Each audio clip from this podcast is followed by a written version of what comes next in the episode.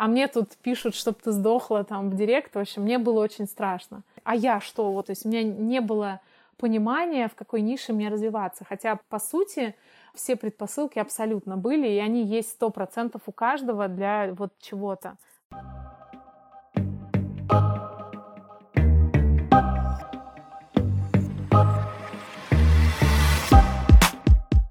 Всем привет! Вы слушаете подкаст «С первого лайка» от школы мобильной фотографии и блогинга Изи Бизи. Я Ира Любина, и сегодня у меня в гостях Ксюша Шалак. Ксюша, привет! Привет! Я очень рада, что ты пришла в подкаст.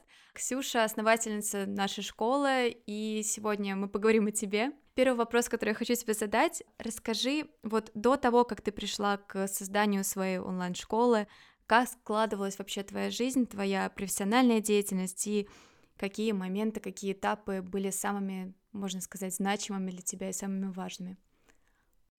Мне кажется, об этом говорить и рассказывать можно вечно, потому что, когда я начинаю задумываться о том, как я вообще к этому пришла, корни уходят куда-то в детство, конечно же. Я не думаю, что вам настолько подробно будет интересно. Наверное, вот в контексте школы я могу сказать, что начало всему было положено где-то еще в конце студенческих лет, скажем так. Я достаточно была активным деятелем и училась на специальности бухучет, анализ, аудит. Еще тогда в институте, даже будучи на первом курсе, поняла, что никогда в жизни работать бухгалтером не буду, что это очень скучная такая история. Цифры, документы. А я абсолютно творческий человек, и поэтому очень активно жила, развивалась в сфере всякой общественной деятельности в нашем институте. Не была на парах, но везде была первым парнем, так сказать, на деревне. К концу, наверное, института, по-моему, курсе на 3-м, на 4-м, я увлеклась диджеингом. Я крутила пластинки, диски, ставила музыку и играла на самых популярных вечеринках на то время в нашем городе. И вот в целом так увлеклась клубной жизнью, после чего меня как-то закрутило, захватило, и я увлеклась рекламой и маркетингом. Вообще всю свою жизнь прожила в Волгограде с мамой и со своим отцом. Как раз познакомилась где-то в 11 классе еще, когда находилась. Начала с ним периодически видеться. Он у меня в Москве живет, я сама в Волгограде жила.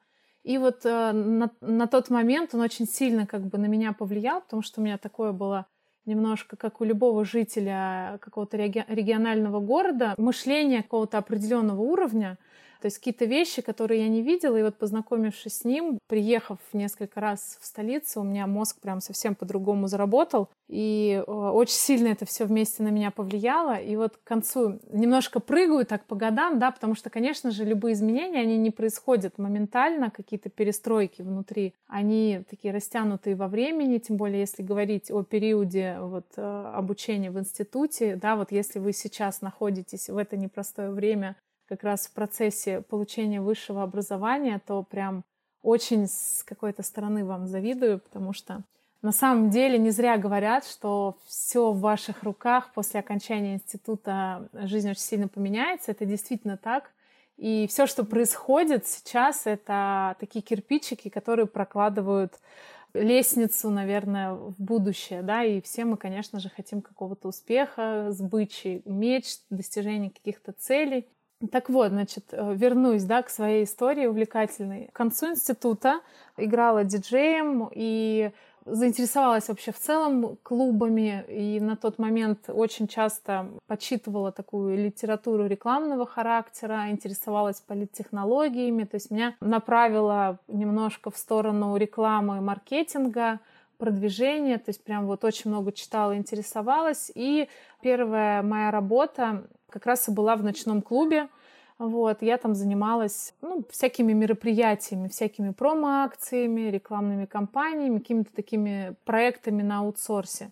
Потом параллельно устроилась еще в рекламное агентство, была менеджером, проджект-менеджером, отвечала там за тоже разных клиентов, проводили им разные активности, и листовки публиковали, и какие-то рекламные кампании проводили, в общем, что только не делали. Потом, в общем, все бросила, решила, что хочу быть диджеем, и переехала в Питер. Прям взяла, упаковала чемоданы, вещи в коробку из-под телевизора, забрала у мамы коробку, упаковала вещи, отправила в Питер в один конец, купила билет и решила, что все, уеду в Питер и попытаю себя здесь. Почему Питер, а не Москва? Потому что Ну, Москва на тот момент была такая вся попсовая, коммерческая, огромная, да, славилась всей этой историей. Я увлекалась музыкой не попсовой, такой более интеллектуальной, и Питер в этом плане почему-то мне казалось, что он поспособствует моему развитию как диджея, что я стану известной девушкой-музыкантом, диджеем, буду занимать первые позиции в чартах. Но, как говорится, суровая реальность, она взяла свое, приехала в Питер. Конечно же, таких, как я, здесь сотни, если не миллионы. Не могла долго найти работу, стучалась там во все двери, закрытые, открытые. Помню, тогда познакомилась с таким диджеем питерским, зовут его Андрей Вакуленко. Он меня пригласил поиграть, по-моему, либо мне там вообще денег за игру не заплатили, либо заплатили какие-то копейки. В общем, мои фантазии и мечты, они разрушились об суровые будни, и, в общем, я была вынуждена искать работу. На самом деле, я не просто так, да, как бы из такого далека, скажем так, зашла, рассказывая про онлайн-школу, потому что, это вот все такие моменты, все, что я испытала, все, что пережила. Ну, я не буду говорить, что у меня какая-то там супертрагическая судьба и еще какие-то сложности, да, наверное, такая среднестатистическая история, но это все очень сильно повлияло вот на то, что сейчас я имею на данный момент, включая там переезд, да, из Волгограда, чему я безумно счастлива, потому что, к сожалению, вот большинство из знакомых, кого я наблюдаю, из друзей там, да, с тех времен, многие, к сожалению, не смогли, ну, как бы добиться вот каких-то своих целей, которые тогда перед собой ставили, потому что вот тогда, когда мы были молодыми, ну, смешно звучит, конечно, но, безусловно, когда тебе 20 лет, очень легко сорваться, да, и переехать в другой город, потому что нет никаких ни семьи, ни каких-то там ответственностей, обязанностей. Потом, когда уже появляются дети, муж уже сложнее, да, больше держит в городе, в родном, и сложнее переехать, сложнее на что-то взглянуть под другим углом, потому что, конечно, вот столицы, города такие крупные, они открывают другие горизонты, к сожалению, пока вот разрыв очень сильный между регионами и такими городами. Хотя сейчас очень-очень сильно меняется, сдвигается это в лучшую сторону, надеюсь, такая динамика будет, то есть очень много с моего родного Волгограда ребят, кто остался жить там, то достаточно серьезных таких успехов, да, на уровне нашей страны, даже международных успехов добился. Например, агентство есть такое, Тютьков Будков называется, наверное, кто-то из вас слышал. Даже я там у них полгода поработала, потом в Питер уехала. То есть это был такой небольшой период в моей жизни карьерной. Как раз вот после них буквально я вот там через пару недель уволилась и переехала в Питер.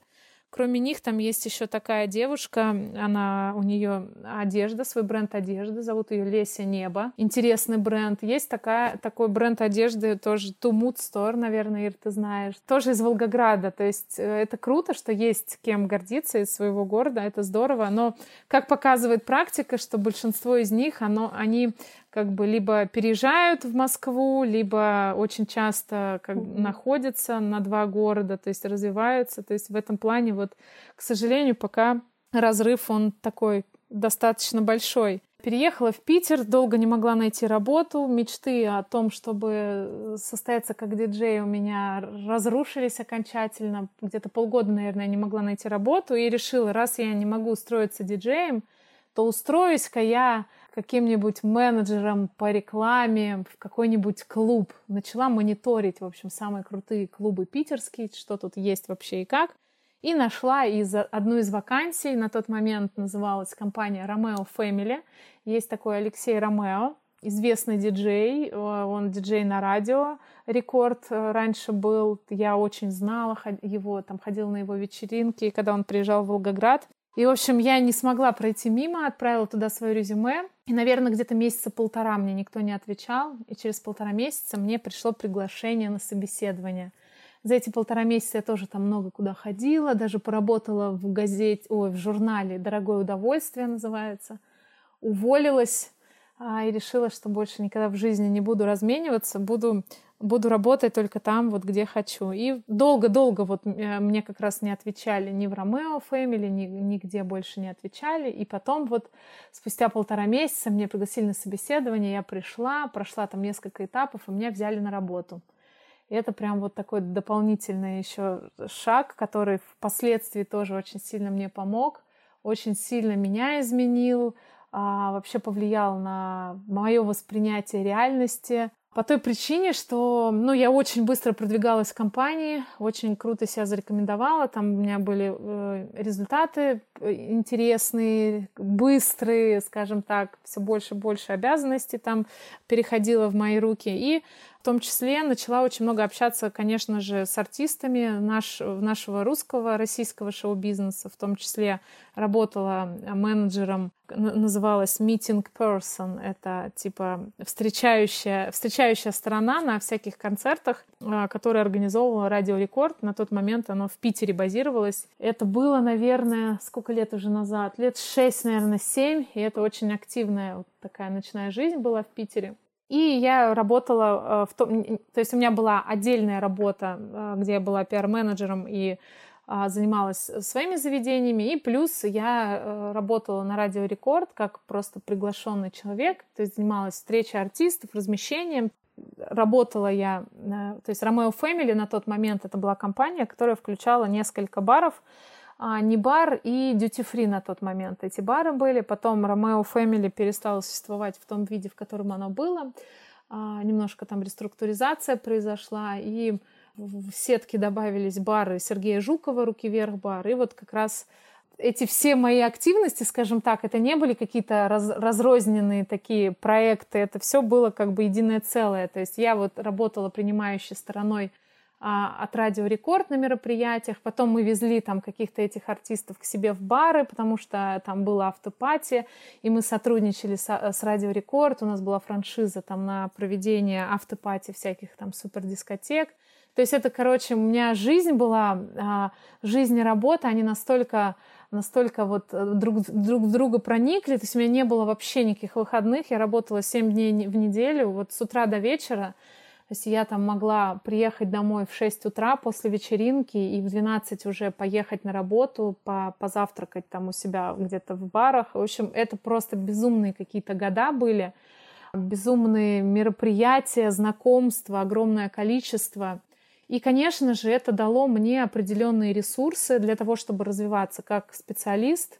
То есть это не только круг общения, но и, в принципе, абсолютно разные инструменты, ресурсы, которые я осваивала, приспосабливала в своей работе. И, конечно же, это тот уровень компетенции, который я приобретала, работая в этой компании. Потому что, на самом деле, по барам, клубам Питер был лидер рынка на тот момент, то есть крупнее и интереснее, и скандальнее проекта на тот момент не было. Сейчас это уже федеральная сеть, это уже огромное количество заведений, я сейчас даже не скажу точно, сколько это точек, по всей стране, даже там в Якутске.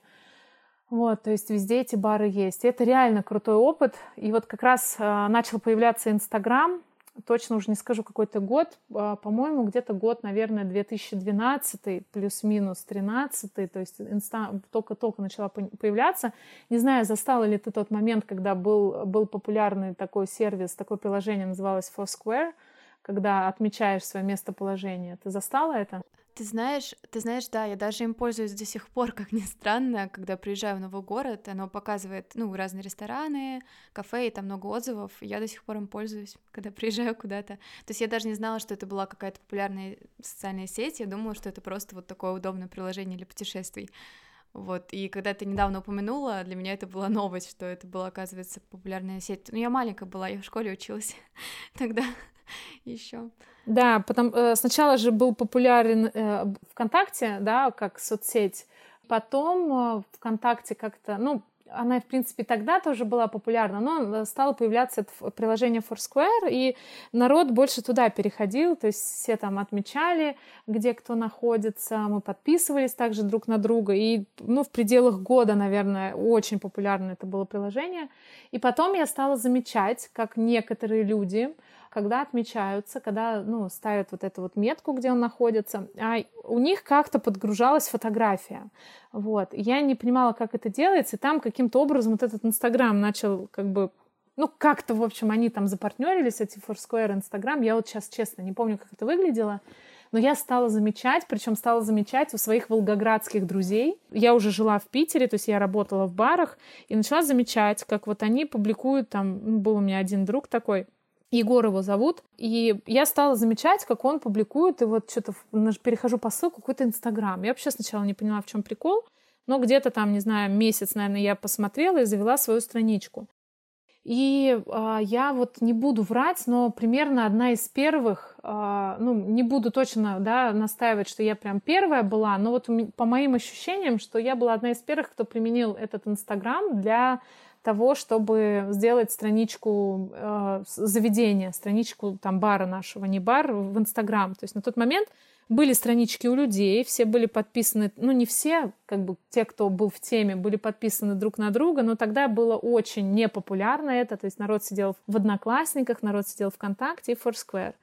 И вот я одна из первых, в общем, создала эту страничку. Я помню, как бы, ну, никто особо ничего не воспринимал, а мне было интересно. Я вот чисто интуитивно, вообще у меня в жизни все как-то вот интуитивно само собой происходит, как будто даже не я сама это все сделала. Вот, то есть вот как-то почувствовала. Иногда задают вопрос, вот как чувствовать тренды? Не знаю, мне кажется, вот когда ты на волне, когда ты интересуешься какой-то сферой, то все происходит, если ты настроен на это, то все происходит интуитивно. Ты просто открыт к информации, пробуешь, тестируешь, применяешь, и что-то выстреливает, что-то нет. Но оно как-то вот происходит, я не знаю даже. И, значит, Инстаграм начал постепенно набирать обороты, но поскольку я как бы все, у меня работа была, моя жизнь, вот, и начали появляться блогеры, но я как-то себя вообще не ассоциировала на тот момент с блогерами, мне это как-то было неинтересно, то есть меня настолько перло и настолько моя жизнь бурлила, что мне как бы вот успехи моего бара, они меня очень вдохновляли. Но, тем не менее, я как бы была своего рода достаточно как бы в своих кругах известной личностью. У меня подписчики моей убогой странички со страшными черными фото росли. Я помню, там у меня было где-то 1500, наверное, подписчиков в какие-то лохматые там 2013 года. Вот. И, в общем, потом внезапно моя беременность... внезапно, потому что, ну, как бы я не планировала, просто забеременела и, конечно же, приняла решение рожать. Работала до последнего, чуть ли не там до роддома. Вот. И когда меня увезли в роддом, когда у меня появился мой первый сын Никита, я села в первый день и поняла, что все, трындец. Настал конец моей активной жизни. Что делать? И в этот же день я по натуре очень деятельный человек, не могу сидеть на месте, мне постоянно нужно что-то делать, чем-то заниматься. И вот на следующий день, после того, как родился мой сын, я завела страничку отдельную. То есть у меня была моя личная страничка, где я просто публиковала там свои фотки из жизни. И я завела отдельную страничку и назвала ее «Mama and Baby». Вот. Почему я завела ее? Ну, я, разумеется, как человек, который интересовался Инстаграмом, я мониторила, изучала и видела, что очень сильно набирают популярность там всякие паблики, что люди начинают на этом зарабатывать. Это был ноябрь 2014 года. Вот, и тоже задумалась, раз вот я сейчас сажусь в декрет, как бы надо что-то делать, как-то зарабатывать. И завела эту страничку. Плюс параллельно как бы сталкивалась со многими вопросами, касающимися материнства, потому что, напомню, Инстаграм тогда только-только развивался, паблики только-только появлялись, какой-то информации вообще не было. Заходишь в интернет почитать там, не знаю, как что-нибудь, как там сделать так, чтобы не было растяжек на теле, и Google выдает там, не знаю, 100-500 страниц, на каждой из которых будет прямо противоположное мнение предыдущему, и чем больше начинаешь читать, тем больше мозг начинает взрываться. И я поняла, что очень много таких же, как я, в этой сфере, и, наверное, имеет смысл самой там в каких-то вопросах разбираться и делиться своими выводами, какими-то своим опытом на этой страничке. И, в общем, я начала ее вести, но это была безличная страничка, то есть это был просто паблик, где я публиковала какие-то посты, то есть разбиралась в какой-то теме, искала для себя ответы на вопросы, и вот делилась своим опытом, и вот там, тем, что я находила. У меня очень стремительно начали расти подписчики. Буквально там через 3-4 месяца я узнала о таком инструменте, как масс-фолловинг. Foursquare на тот момент уже исчез с радаров. Вот, Инстаграм полностью уже начал захватывать вообще всю эту сферу социальных сетей. И, значит, масс-фолловинг на тот момент был ручной, то есть мы заметили, что я и там еще несколько человек, кто интересовался Инстаграмом, то есть мы общались, там, кроме меня еще люди параллельно другие паблики создавали, и мы, в общем, заметили, что подписались на какие-то паблики и начали наблюдать за ними, и смотрим, что у них растет количество подписок, то есть сегодня человек подписан на 100 аккаунтов, завтра на 200, послезавтра там на 300, и вместе с этим росло количество подписчиков этой страницы. Ну и мы как бы смекнули, да, вот весь этот инструментарий, что от этого паблика подписываются, условно говоря, вручную на целевую аудиторию. Вот. И кто-то из этой целевой аудитории, увидев у себя в новостях, что на него подписался такой-то аккаунт, переходит на него, смотрит, его интересует контент, и он остается. И я начала это применять для своей странички. И вечером там перед сном кормлю ребенка и давай наяривать, в общем, масс-фолловить вручную. И, в общем, очень быстро я первых 10 тысяч, наверное, достигла, ну, недели за 3, ну, месяц это прям максимум, даже меньше. И у меня, в общем, так страничка начала активно расти. И тут до меня доходит другое осознание, что паблик — это все круто, но я почувствовала, что тренд все же переходит в сторону блогеров, что круче, когда ты не паблик, а когда ты конкретно каждая, ну, конкретно человек. И, в общем, начала смотреть, и мне уже начинают говорить, что «Ксень, блин, у тебя такая клевая страничка, почему ты себя не показываешь, своего ребенка?» А у меня какое-то вот ограничение было в голове, я не понимала, как можно в паблике начать показывать себя. В общем, у меня какой-то в голове был стоп в отношении этого, и я по каким-то причинам, в общем, продала этот паблик за какие-то копейки, вот, и начала вести свою страничку, свою ту старую, которая за время, пока я ей не занималась, просто сдохла, и никакого актива там не было, и, в общем, вообще все плохо было. И, в общем, начала публиковать в своем Инстаграм посты, вот, никакой активности не было у меня, я начала депрессовать на этот счет. И начала пытаться, после того, как я подепрессовала немножко, пыталась понять вообще, в чем секрет, почему меня не читают, а блогеров читают. И увидела, что у всех блогеров красивые фотки. И у меня пришло озарение, что надо, короче, делать красивые фото. В общем, ну, конечно же, там никаких школ, ничего не было, информации не было. Я помню, как на тот момент вот блогеры уже кто-то научился красиво обрабатывать, начинаешь спрашивать. Это была тайна за 7 печатями, и вообще никто не делился. Все держали в секретах там приложения, обработки, вообще ни у кого ничего не вытащить было. Ну, и я, в общем, собирала информацию по кусочкам. По-моему, какой-то там около инстаграмный курс появился, где типа фотографию рассматривали вообще вскользь. Там был урок минут на 5-7 по фотографии. Но вот после того курса у меня качество фото резко просто взлетели. И активность начала чуть-чуть расти. Потом так совпало, что я перешла на вегетарианство. Вот, перестала есть мясо. И работала, ну, не то чтобы работала, меня привлекли. Был у нас такой клуб, Raw Wellness назывался.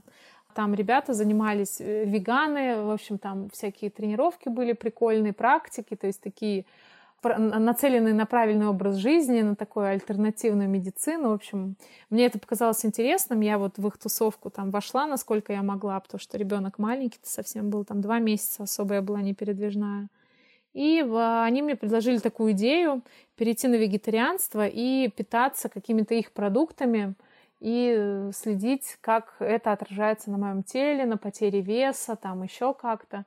И я начала на своей страничке, в общем, ну, там они мне выделили какой-то набор там продуктов, рассказали мне какие-то азы вообще, как на вегетарианство перейти, что там делать, что есть, чем заменять мясо там и так далее. И я начала на своей страничке, в общем, питаться, как они мне рекомендуют, применять их все технологии.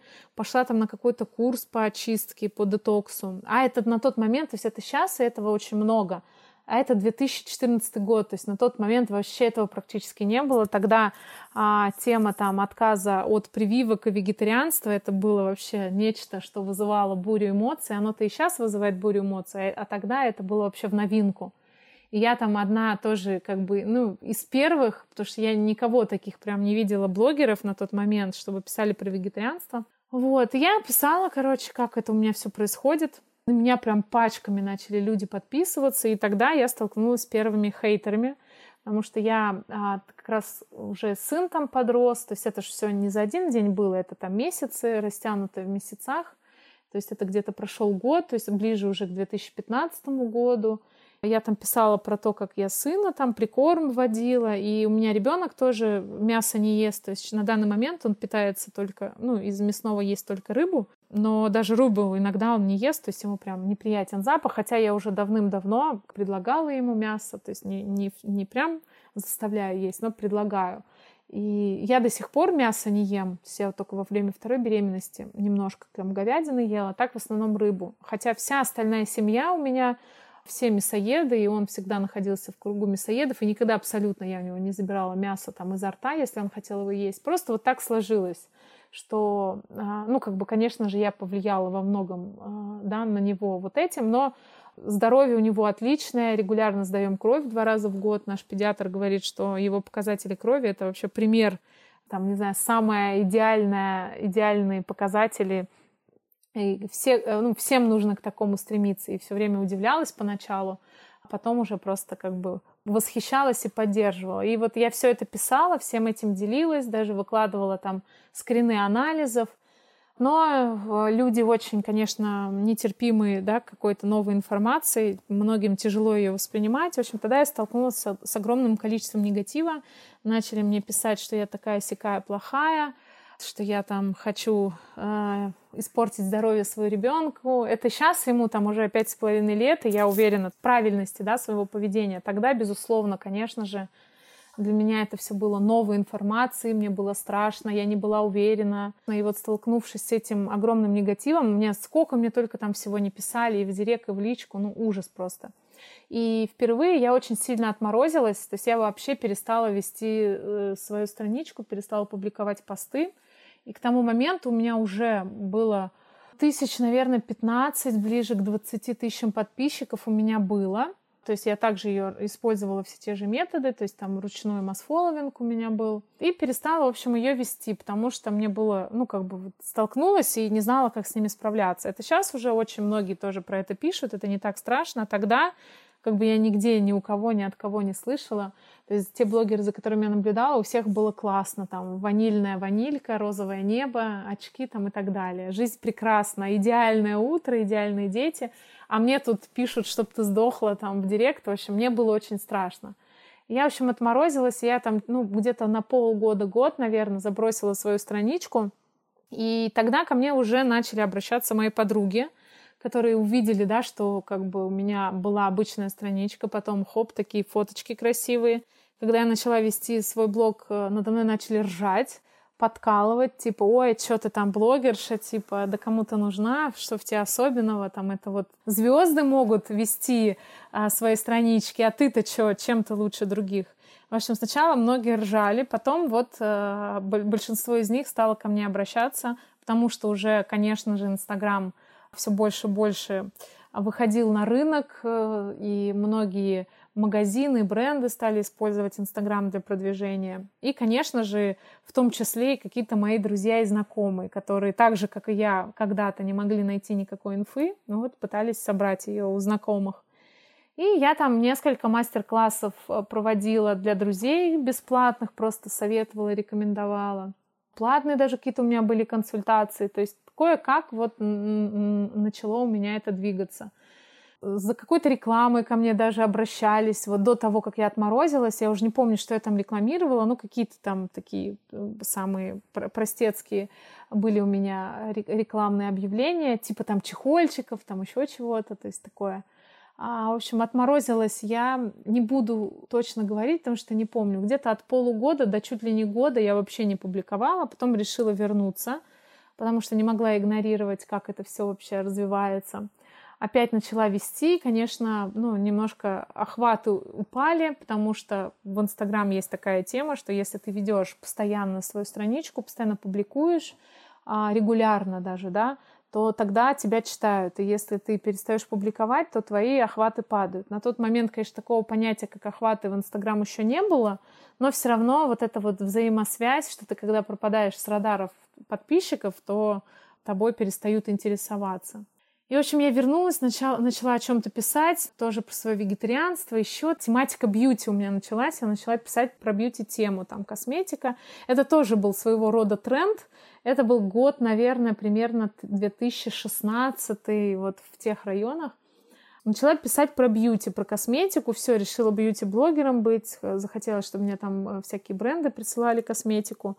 Прям поставила цель, вот в какой-то момент села и думаю, все, вот через месяц у меня точно должна быть первая реклама с каким-то косметическим брендом. В общем, я помониторила блогеров, выделила там посты явно рекламного характера, пошла купила там в Ревгош косметику этих брендов, сделала раскладки, сфотографировала, и ровно через месяц, у меня просто эта цель была прописана в телефоне, и ровно через месяц ко мне обратился бренд Clarins, я очень любила их косметику, и предложили по бартеру про них написать. Они мне прислали там первую коробочку с косметикой, и я про них писала. Ну и с тех пор у меня началась активная вот эта вот фаза. Рекламодатели стали обращаться, потому что чем больше ты начинаешь публиковать рекламы, тем больше рекламодателей видят, им нравится, как ты это делаешь, видят, что ты актуальный, популярный, типа, и приглашают, предлагают тебе что-то делать. Начали вызывать на всякие бранчи, в общем, жизнь закрутилась. Конечно же, все больше и больше людей стали ко мне обращаться с вопросами за помощью, раскрутить страничку там по фотографиям, кто что спрашивал. И прям вот несколько у меня есть подруг, к развитию которых я непосредственно приложила руку. И в какой-то момент это достигло таких масштабов, что я просто уже не справлялась, подходило время выхода из декрета, и я понимала, что мне нужно куда-то идти работать. И как раз на тот момент выстрелила тема онлайн-школ. То есть уже с 2014 года, наверное, эта вообще история со школами пошла. Но как-то я ее игнорировала, почему-то я ее не воспринимала. То есть я целиком и полностью была заточена под Инстаграм, про заработок в Инстаграм. То есть я думала там зарабатывать на рекламе. А инфопродукты вот эти, мне всегда казалось, что это дело только каких-то особенных людей. У меня мама закончила МГУ, мама доцент, преподаватель, и у меня вот как бы была такая установка с самого детства, что чтобы учить кого-то, нужно быть там, нужно закончить МГУ, не меньше.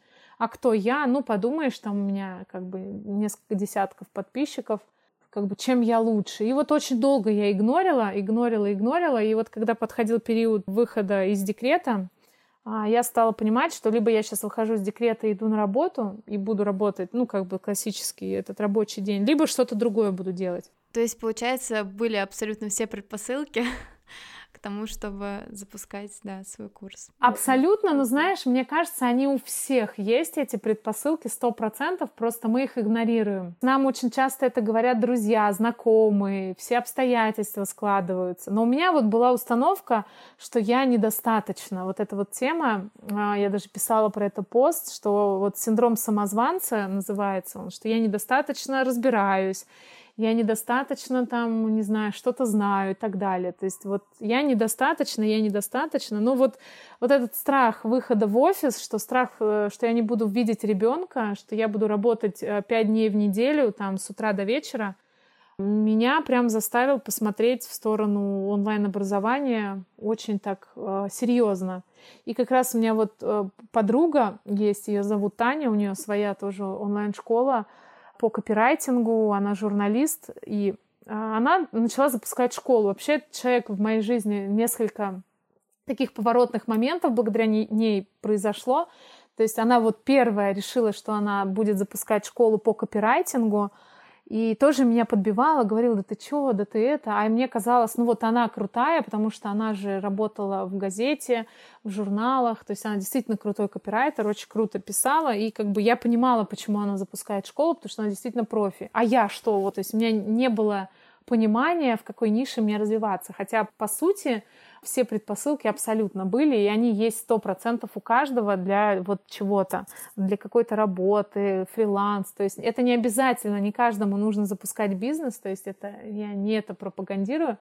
У нас есть мечты, и у нас абсолютно у каждого, скорее всего, есть предпосылки для того, чтобы реализовать свои мечты. То есть, может, кому-то не нужно свою школу запускать, да, кто-то мечтает там на аутсорсе работать, там, не знаю, писать тексты на заказ, да, либо там работать самим специалистом, вести проекты. То есть это абсолютно абсолютно реально, вот, как и, в принципе, запуск, наверное, своей школы. Но, конечно же, это не все так просто. Сначала я отметала эту идею, потом все сильнее и сильнее даты, сроки поджимали. Надо было уже выходить. И, в общем, я думаю, ладно, если я не эксперт, то мне нужно найти эксперта, найти какого-то профессионала, человека, чтобы его продвигать. И так случайно в тот момент мы познакомились с Настей, я увидела ее фотки, мне захотелось, чтобы она меня сфотографировала для моего Инстаграма. И она меня пофотографировала, и мы буквально за одну фотосессию, у меня было ощущение, что мы там с ней уже 100 лет знакомы, и она такая простая, она меня поразила своим профессионализмом, тем, как она круто снимает, как она обрабатывает, как она четко там говорит, как встать, куда ноги поставить, куда руки. Я ей предложила: Настя, давай запустим школу. И она согласилась, говорит, да, крутая идея.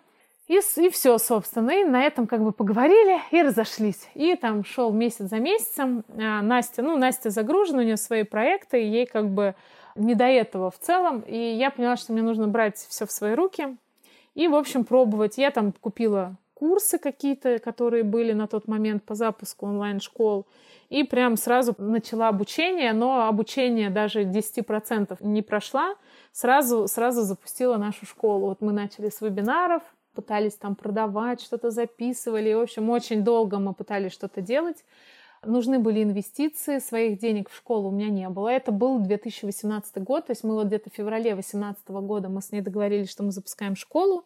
Вот было там пару месяцев, мы что-то тупили, ходили. И вот в апреле, я помню, в апреле был первый наш вебинар, поэтому в апреле считается, что день рождения нашей школы. Вот в апреле мы что-то такое сделали, что явилась, так сказать, точкой отсчета нашей школы, датой основания. И в мае мы запустили, по-моему, первый курс, то есть в мае у нас пошли первые ученики. Там нужны были инвестиции на рекламу, инвестиции на продвижение, и мне пришлось выйти на работу. Я вернулась в Небар, уже там тогда занималась рекламными контрактами. То есть у меня был такой полусвободный режим работы, взяла няню для ребенка. И, в общем, зарабатывала работой там, и инвестировала полностью в школу. То есть я помню, что вот если мы где-то в апреле запустились, то к концу декабря, сейчас точно не скажу, но там примерно мой минус составил порядка 600 тысяч. Я ушла в минус, то есть я инвестировала, и не окупили эти деньги. Настя поначалу тоже инвестировала, потом отказалась инвестировать, потому что видела, что нет никакого результата. В общем, мы даже там под конец с ней чуть не разругались. И, в общем, в декабре приняла решение вообще все менять, все по-другому делать. У меня на тот момент несколько сотрудников работало, я всех уволила. Вот, и решила, что нужно прям основательно по-другому подойти к этому вопросу. И, в общем, как раз новогодние праздники, мы уехали там с семьей на Шри-Ланку, месяц провели на Шри-Ланке. И, вернувшись со Шри-Ланки, я прям к другим человекам вернулась. Мы познакомились с текущим моим партнером, с Костей. Вернулась, в общем, и мы решили: все, сейчас порвем нафиг все. И начали активно действовать, проводить вебинары, потом запустили марафон по фотографии. И потихоньку начали зарабатывать. И вот где-то к середине года, 2019 уже прошлого, я полностью уже окупила свои расходы, вернула инвестиции, и уже начали мы зарабатывать. В апреле 2019 года поехала на Бали с ребенком, и вот полностью уже себе обеспечила поездку, то есть зарабатывали, что я смогла там как бы быть. Ну, без шика, без каких-то там золотых тарелок, этих ложек, вот так. Спокойно жили, не в самых худших отелях, вот, то есть как бы хватало. Ну и с тех пор как-то вот начали расти, и вот сейчас имеем, что имеем. Наверное, точно уже не скажу, сколько у нас обучения учеников прошло, наверное, больше 100 уже, то есть где-то месяца полтора назад там было где-то 85+ тысяч. Вот. Сейчас, я думаю, где-то в районе 100 тысяч обучения. У нас огромная база, огромное количество людей за нами наблюдают. Не упомянула еще тот факт, что сначала мы назывались школой Picture, вот, но так выяснилось в 2019 году, что есть некая школа Picture, оказывается, федеральная сеть, о которой я не знала абсолютно. Они как раз, когда я была на Бали, насколько ты помнишь, написали нам письмо, что подадут в суд, что мы используем там похожее название. В общем, мы решили переименоваться, и вообще просто благодарю тот день. Мне кажется, наше текущее название настолько крутое, и что то, что мы не похожи ни на кого, это прям вообще на 100% круто. Планируем и дальше развиваться, увеличивать количество курсов, продуктов. То есть в чем наша сейчас основная фишка? А наша основная фишка в том, что у нас огромное количество продуктов, да, то есть там несколько марафонов по фотографии, марафон по продвижению, по созданию масок, а отдельные марафоны для бьюти-специалистов, тоже там бьюти, для бьютиков фотография, продвижение, укрепление личного бренда, как увеличить продажи с помощью Инстаграма. Это только для мастеров индустрии красоты. Для обычных людей марафон по видеосъемке, марафон по речи, про маски там упомянула. То есть мы с таким количеством так быстро, так динамично растем. И основное наше преимущество в том, что мы создаем качественные продукты, которые стоят очень дешево. То есть на рынке таких продуктов по такой цене нет совсем, в чем я на 100% уверена, потому что я мониторю рынок постоянно.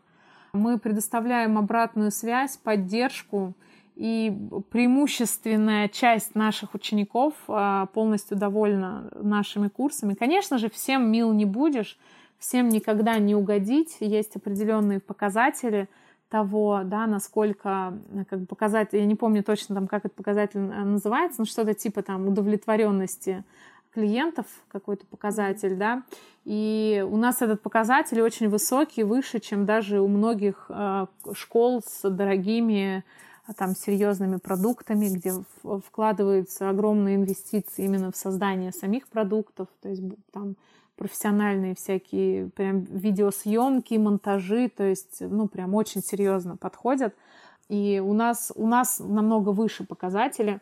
И чем я безумно горжусь, вот, конечно, сейчас не супер простые времена, которые расставили все по своим местам, но как раз эти времена показали, что рынок онлайн-образования будет развиваться определенно точно. И если есть такие мысли, идеи по созданию своей школы, то обязательно нужно пробовать это.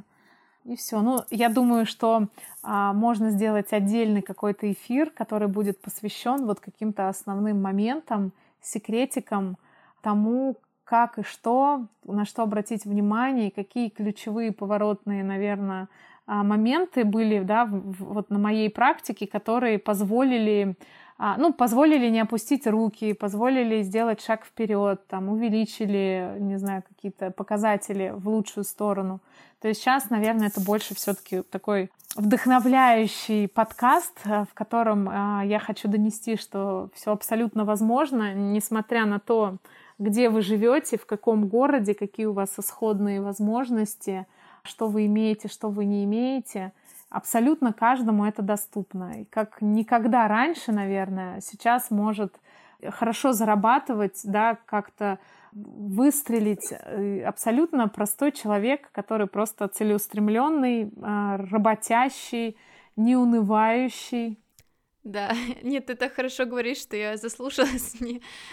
Я просто хотела сказать, на самом деле, что я могу сказать изнутри команды, что для меня огромная, ну правда, вот искренне огромная радость, огромная гордость наблюдать за тем, как растет школа. То есть я как раз застала период, когда там было, не знаю, 7000 подписчиков в Инстаграме, помню, я пришла, по-моему, какое-то такое число было, и что я сейчас, как просто там появлялся один курс, другой, как мы развивались, это, ну не знаю, я чувствую себя частью этого, это невероятно и очень круто.